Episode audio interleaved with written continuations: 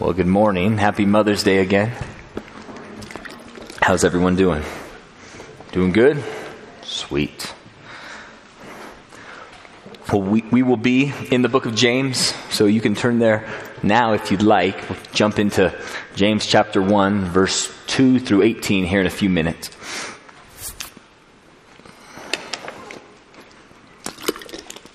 On a brisk fall night, at Chapman University in Southern California, when I was 19 years old, my life drastically changed. It was just another baseball game, just another swing of the bat for that matter.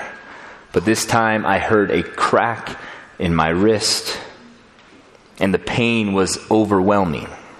After seeing a few doctors, I was told that I was going to have to sit out the season and get surgery remove a bone, and start this road to recovery. All the universities and pro scouts I was talking to no longer had any interest in me. To them, I was good for one thing. And now that one thing was gone. I couldn't hold a baseball bat. For the first time in my life, I didn't know who I was. I mean, what happens if I don't come back from this injury? My entire identity was wrapped up in the game of baseball. So, what now? Who am I? Over the next month, I, I needed to figure out a plan B. So, I read some self help books and medicated my pain with partying, but to no avail. Still totally broken and without direction or identity. I decided, hey, why don't I check out church? Kanye West had had a popular song um, in that time called Jesus Walks. This worked for some people, I thought, maybe it'll work for me. So I went to church. It was a mega church in Orange County. And it was there where I heard the gospel for the first time. It was there where I encountered Jesus, and everything changed. Walking into that service on that Saturday night in November of 2007, I was totally dead in my sins. But that night, I had heard that Jesus lived the life that I couldn't live, died the death for sins that I deserved, and resurrected from the grave, defeating death once and for all. And through God's gift of faith that night, I walked out of the building a new creation in Christ. So, as my journey began and I started to grow as a Christian, I was also starting to grow in my theology. The church I belonged to and I got saved at was part of a larger movement, the Word of Faith movement. The same theological roots to what is known as the prosperity gospel. I was taught, yes, Jesus died for my sins. But what was just as emphasized were all the benefits that came with being God's children. And I'm not talking about adoption, justification, and union with Christ. I'm talking about health, wealth, and happiness. They are yours in Christ.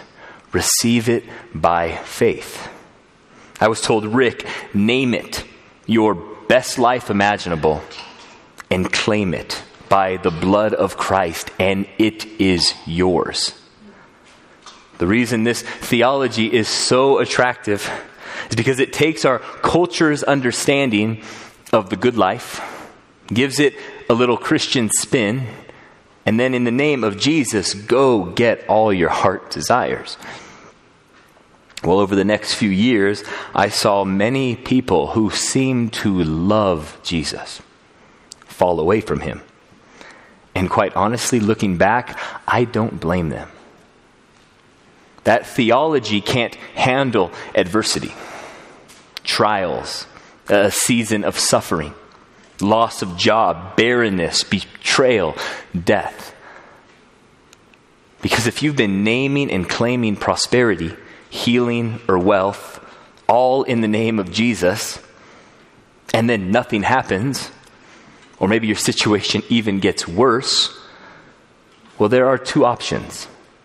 You didn't have enough faith, or God is not real. Now, in God's sovereign providence, right before I entered into a season of suffering myself, my word of faith, genie in a bottle theology got shattered, and, and a big God theology was built in its place. A theology where God is supreme over all things, not me and my magical faith. A theology that can not only handle suffering, but also gives you a perspective on what God is up to in your suffering. We live in a culture obsessed with comfort.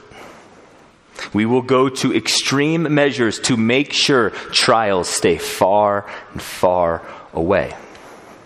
Many people even struggle with constant anxiety about future trials, trials that aren't even their current reality. We live in a culture where our kids are coddled and we think keeping them from failure and difficulty is good for them. What happened to the old saying, prepare the child for the road, not the road for the child? And if we're honest with ourselves, though our formal theology may be far from the prosperity gospel, what about our lives? Are we not often functionally living out the prosperity gospel? comfort, cozy, content, consumers. I know these are some of my idols. Creating environments in the suburbs to keep even the sound of trial miles away.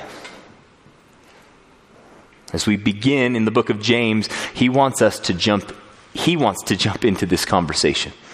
He's writing to a group of people who are exiles. They've been scattered because of Christian persecution outside of Jerusalem.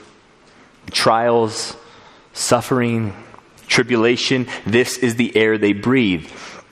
And James is going to tell them, he's going to tell us, not to run from our trials, but rather to see what God is doing in the midst of your trials.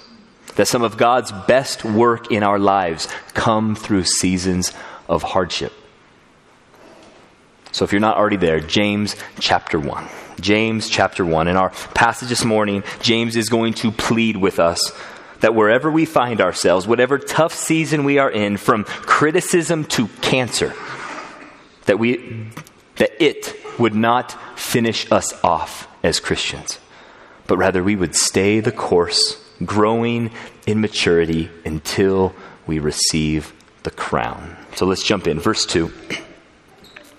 Count it all joy, my brothers. Or better translation, brothers and sisters. This is his plea to the people of God. Count it all joy when you meet trials of various kinds. Right away, I love how he doesn't pigeonhole a specific trial. James is pretty broad. When you meet trials of various kinds. Post fall, life is full of trials.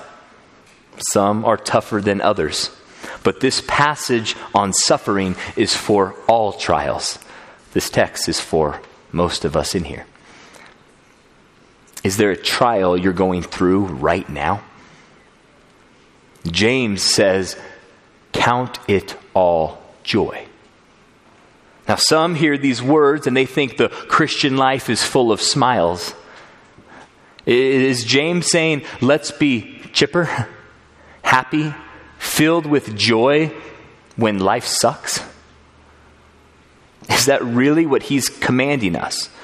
When we find ourselves in a dark season, be joyful. You may be thinking James has no grasp on reality. James doesn't know what I'm going through. He doesn't know how hard my marriage is, how crazy my kids make me how lonely I am. He doesn't know what it's like being sick or someone you love sick and the doctor has no answers. He doesn't know depression like I've experienced it. James has no clue what it's like to be betrayed by those he thought were friends or family.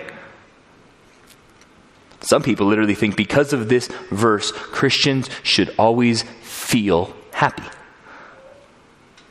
But here's the thing James isn't telling you to feel a certain way, James is telling you to think a certain way. Pastor theologian Sam Allberry says, Notice James says, count it, consider it. He is not telling us so much how to feel as how to think. He is not saying, pretend this is fun. No, James is telling us to think about our trials in a certain way. There is a point of view we need to adopt, a particular way to consider what is going on. And what is going on in our suffering? Look at verse 3. For you know that the testing of your faith produces steadfastness. The only way to gain muscle in the gym or wherever you work out is to tear muscle, right? By putting your body through hard workouts. Well, James is saying, count it joy when you are facing hard situations because in this, your faith is being tested and it's doing something. It's producing steadfastness. Verse 4 and let steadfastness have its full effect, that you may be perfect and complete, lacking in nothing.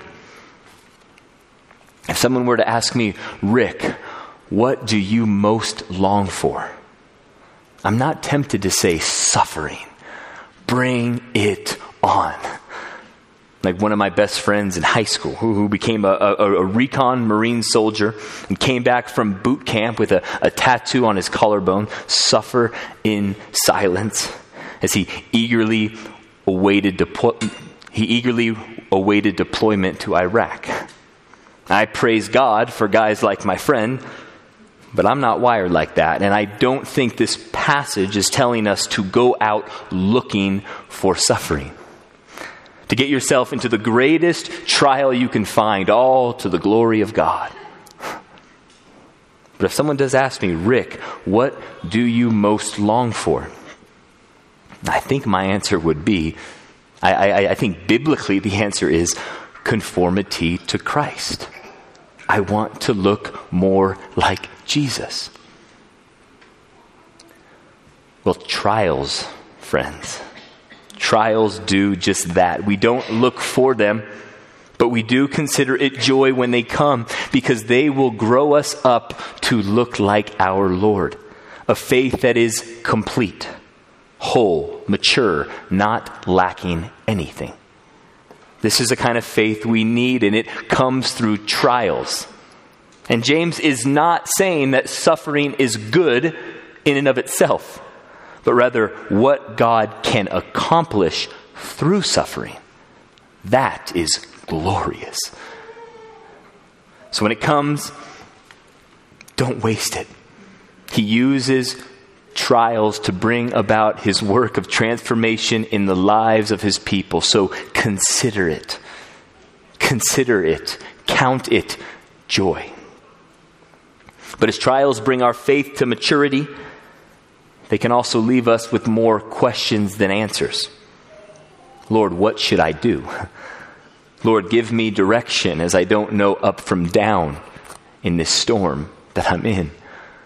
Lord, give me wisdom. And that's where James goes next. Look at verse 5.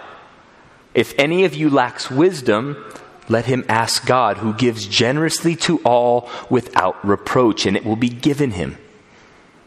Now, this is not just a random verse about wisdom, this is wisdom needed during trials. And James is going to motivate these Christians and us to pursue wisdom during trials by reminding us of some good theology. First, God gives generously. Unlike Chipotle, where I need to ask for extra, extra, and please, bro, just a little bit more chicken. Not God. We ask for wisdom, He generously gives us more than we need. And second, he gives to all who ask. This is not for the VIP Christians, this is for everybody. And third, he gives without reproach.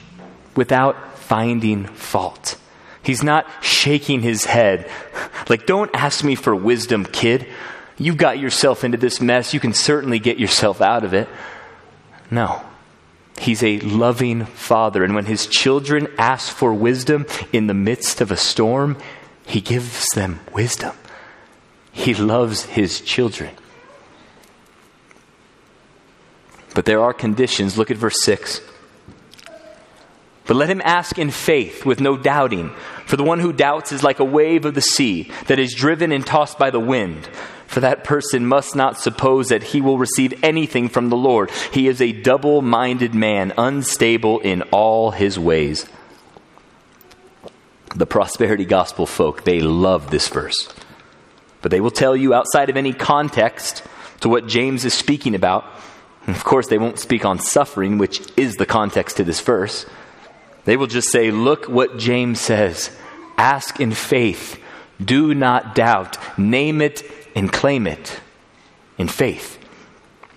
And if what you've asked for does not come to pass, well, you're probably the double minded man. You most likely let your faith doubt. That person will not receive anything from the Lord. That's what James says. You need more faith. Or maybe you're not giving enough. Many of us aren't tempted to think like that, but we can still totally misunderstand this verse. We can believe that, that James is saying that there is no place for doubting in the Christian life. When we ask God for wisdom in the midst of trials, it's 100% confidence or nothing. Unfortunately for us, that's not what he's saying either. Or else, would any of us be given wisdom in the midst of trials? James is actually speaking about somebody with split loyalties. The phrase double minded man, literally double souled.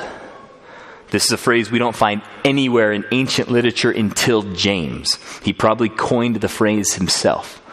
Double souled. This is someone with one foot in the kingdom of God and one foot in the world. Like when Jesus says, No one can have two masters. That's what James is talking about. This has nothing to do with having doubt. I hope in our doubt we would pray, I believe, Lord, help my unbelief. But here this has everything to do with your allegiance. Again, Sam Allberry says the doubter is someone who wants to hedge their bets both ways.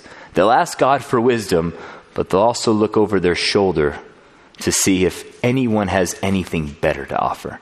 They'll check out what the Bible says, but they'll also check out what the wisdom of the world says. They don't believe God's ways will necessarily and always be the best ways.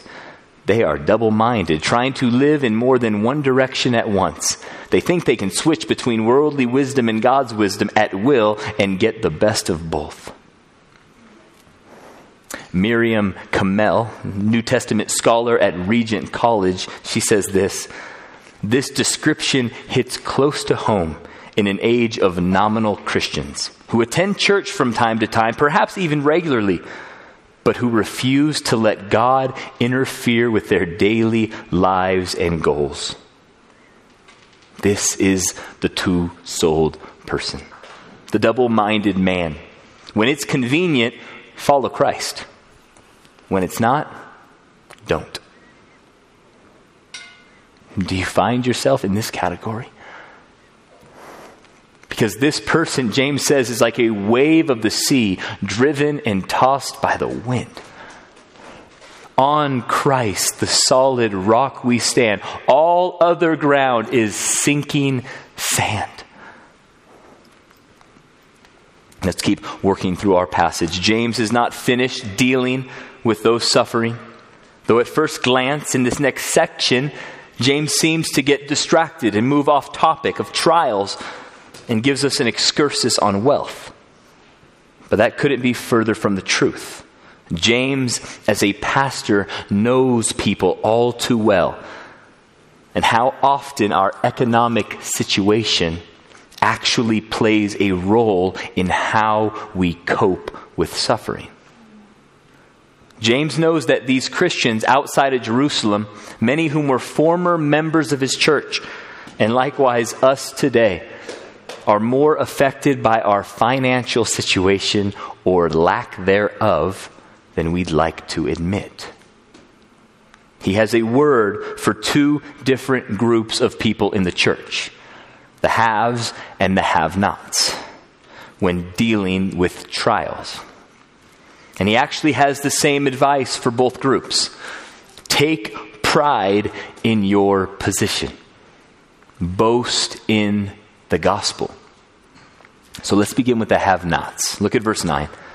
Let the lowly brother boast in his exaltation. Exaltation, or in the NIV, high position.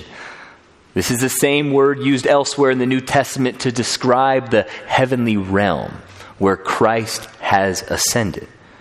James is saying, in the midst of your trial, don't look at yourself how the world may look at you.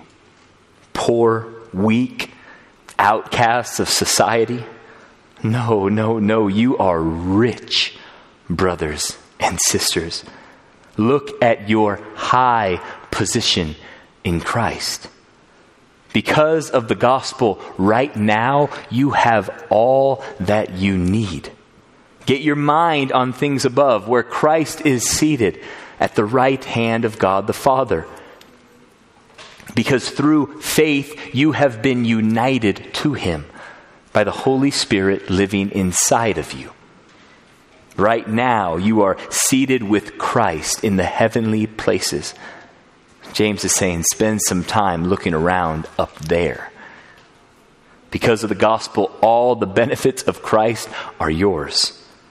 Think on this. Stop looking at the little Bitcoin you may have hoping for a miracle. Stop, stop obsessing over your social media feeds and how awesome everyone else's life seems.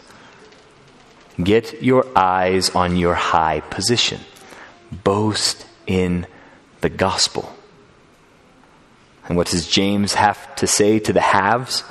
Those in the church who are doing quite well for themselves financially?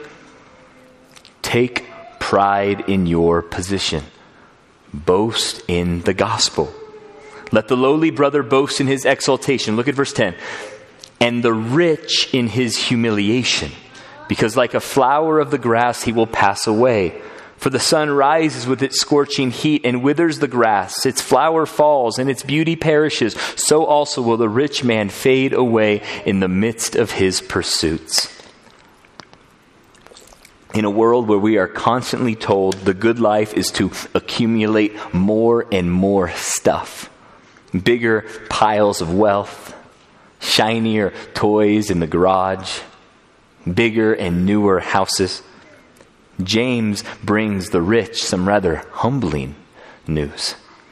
In the midst of trials where we can be easily tempted to look for security and comfort in our bank accounts, our emergency funds, our 401ks, and how easy it can be to numb the pain by buying the latest and greatest car or phone, or coping your weary soul by remodeling your kitchen or grabbing a bottle. James says, No, boast in your humiliation. The gospel is extremely humbling news to the rich that apart from Christ, their spiritual bank account is past due. That no amount of money can make them righteous before a holy God. James wants the rich, he wants many of us to boast in the fact that as we come to the foot of the cross, we bring nothing but our sin. And through faith, Christ takes our sin from us and gives us his righteousness. Nothing brings humility and gratitude like the cross in the midst of trials for the rich.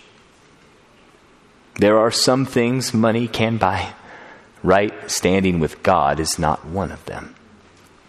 We literally take nothing from us. We, we literally take nothing with us from this life.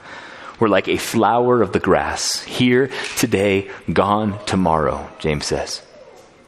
One commentator says both types of Christians, the rich and the poor, must look at their lives from a heavenly, not an earthly perspective. That, my friends, is how you get through the valley of the shadow of death. That is how we live in this fallen world. Take pride in your position, boast in the gospel. Oh, the importance of getting an eternal perspective in every season, but especially in seasons of pain, suffering, trials. And as we boast in the gospel, like one author says, we can look forward with greater anticipation to the day when all trials will have come to an end, and when the only thing weighing us down will be the crown of life, which God will place on the heads of all who treasure Him. Look with me at verse 12. This is James's beatitude, influenced by his brother in the Sermon on the Mount. James says, Blessed is the man who remains steadfast under trial. For when he has stood the test, he will receive the crown of life, which God has promised to those who love him. Now, I know many people actually think this will be a physical crown. I kind of hope so. I, love hats. I love wearing them. I love collecting them. I, I don't have a crown, but that would be pretty sweet. But literally, this text translates the reward, which is life. The reward, which is life. For, for those who remain steadfast under trial, for those who have stood the test, for those who love God, we have an award ceremony worth waiting for. Our reward, which is life, eternal life with Jesus our Lord. But James knows standing the test of faith is not easy. With every trial comes a host of temptations. Look at verse 13. Let no one say when he is tempted, I am tempted by God. For God cannot be tempted with evil, and he himself tempts no one. But each person is tempted when he is lured and enticed by his own desires. Then desire, when it has conceived, gives birth to sin, and sin, when it is fully grown, brings forth death. When we find ourselves in the midst of trials, don't our temptations go to the next level? James knows this, and he wants us to know that our temptations are not God given. Some say God will never give you more than you can handle. Don't say that to the author of this book, James, who, whose life ended when he was beaten with a stick after he was thrown off the Temple Mount for following Christ. I'm pretty sure that was more than he could handle. Unless what they mean is that God will never give you more temptation than you can handle which would be sort of true because God does not give any temptation in the first place. How easy is it us how, how easy is it for us to blame others? Right? This goes back to the garden. God, the woman you gave me, she did it. We say Satan's just attacking me lately. Or, or, or porn's just trying to trip me up again. Or God's really tempting me in this season. No, don't blame God or even the temptations themselves like the problem is outside of you. James says, look inside yourself. Not your genes, your parents, your peers, your circumstances, your childhood, your culture, and definitely not your God. Each person is tempted by their own desire. I love Martin Luther's definition of sin. He says, humans turned in upon themselves. That's what is happening when we are tempted. And if we don't kill these desires early, it gives birth to sin. And when this thing grows, it eventually brings forth death. James is saying, Count it joy when you meet trials of various kinds, church because God uses trials to mature us. But with our trials come temptation. So James is also saying, Consider this a warning, brothers and sisters. Kill sin, or it will kill you. And instead of blaming God for what he does not give, temptations, James is going to end our passage this morning by praising God for what he does give. Look down with me at verse 16. Do not be deceived, my beloved brothers. Every good gift and every perfect gift is from above, coming down from the Father of lights, with whom there is no variation or shadow due to change. Not only do we have the tendency to forget what we are still capable of this side of eternity, but we're also prone to forget who God is and what His character is like. He is our gracious Heavenly Father who gives us, His children, good gifts. James reminds us that from the enjoyment of a sunset to the air we breathe, the health in our bodies to the laughter of our children, good wine and food to relationships and art, everything in between, every good gift is from the hand of God we have to just stop throughout the course of our days more often and just take some praise breaks, right? But then there's a gift from God that's on a whole nother level. Look at verse 18. Of his own will, he brought us forth by the word of truth, that we should be a kind of first fruits of all his creatures. James is most likely the first New Testament letter penned. James isn't speaking about other New Testament texts because there are none. He's not speaking about the Old Testament. The word of truth is James' shorthand for the gospel. And of God's own will, he brought us forth, his new creation people, by the gospel, the word of truth. What is the gospel? The long anticipated Messiah who, who takes away the sin of the world and establishes his kingdom. He has come. And by Jesus' sinless life, sin atoning death on a cross, and his victorious resurrection from the dead, brings us the greatest news ever our sin in exchange for his righteousness. But this good news also demands a response. Repent, turn from, and believe the gospel. If you don't know Jesus as Lord this morning, if someone or something else has your allegiance, turn from your ways and come to Him by faith. And it is only because of the gospel, by faith alone, that we become new creations in Christ. Jesus is the first fruit as he rose from the dead. And those whom James is writing to, those with new hearts, are the first fruits of all his creatures. And we, likewise, through faith, are grafted into this family tree. So, like I asked earlier, do you find yourself in a trial this morning? And Jesus says, Don't be surprised. In this world, you will have tribulation. The question is do you know what God can or is already doing in your trial? Maybe you're far enough along in this season of suffering. You've already seen Him work. Your life might be feel, filled with tears and sorrow, but you're considering it joy. He's maturing you. Do not lose heart, beloved. Blessed are they who remain steadfast under trial. Maybe you've just found yourself in a new trial that you did not expect, and you need wisdom. My dear brothers and sisters, Ask God for wisdom, He will give it to you. Or maybe you are doing everything possible to keep yourself from trials.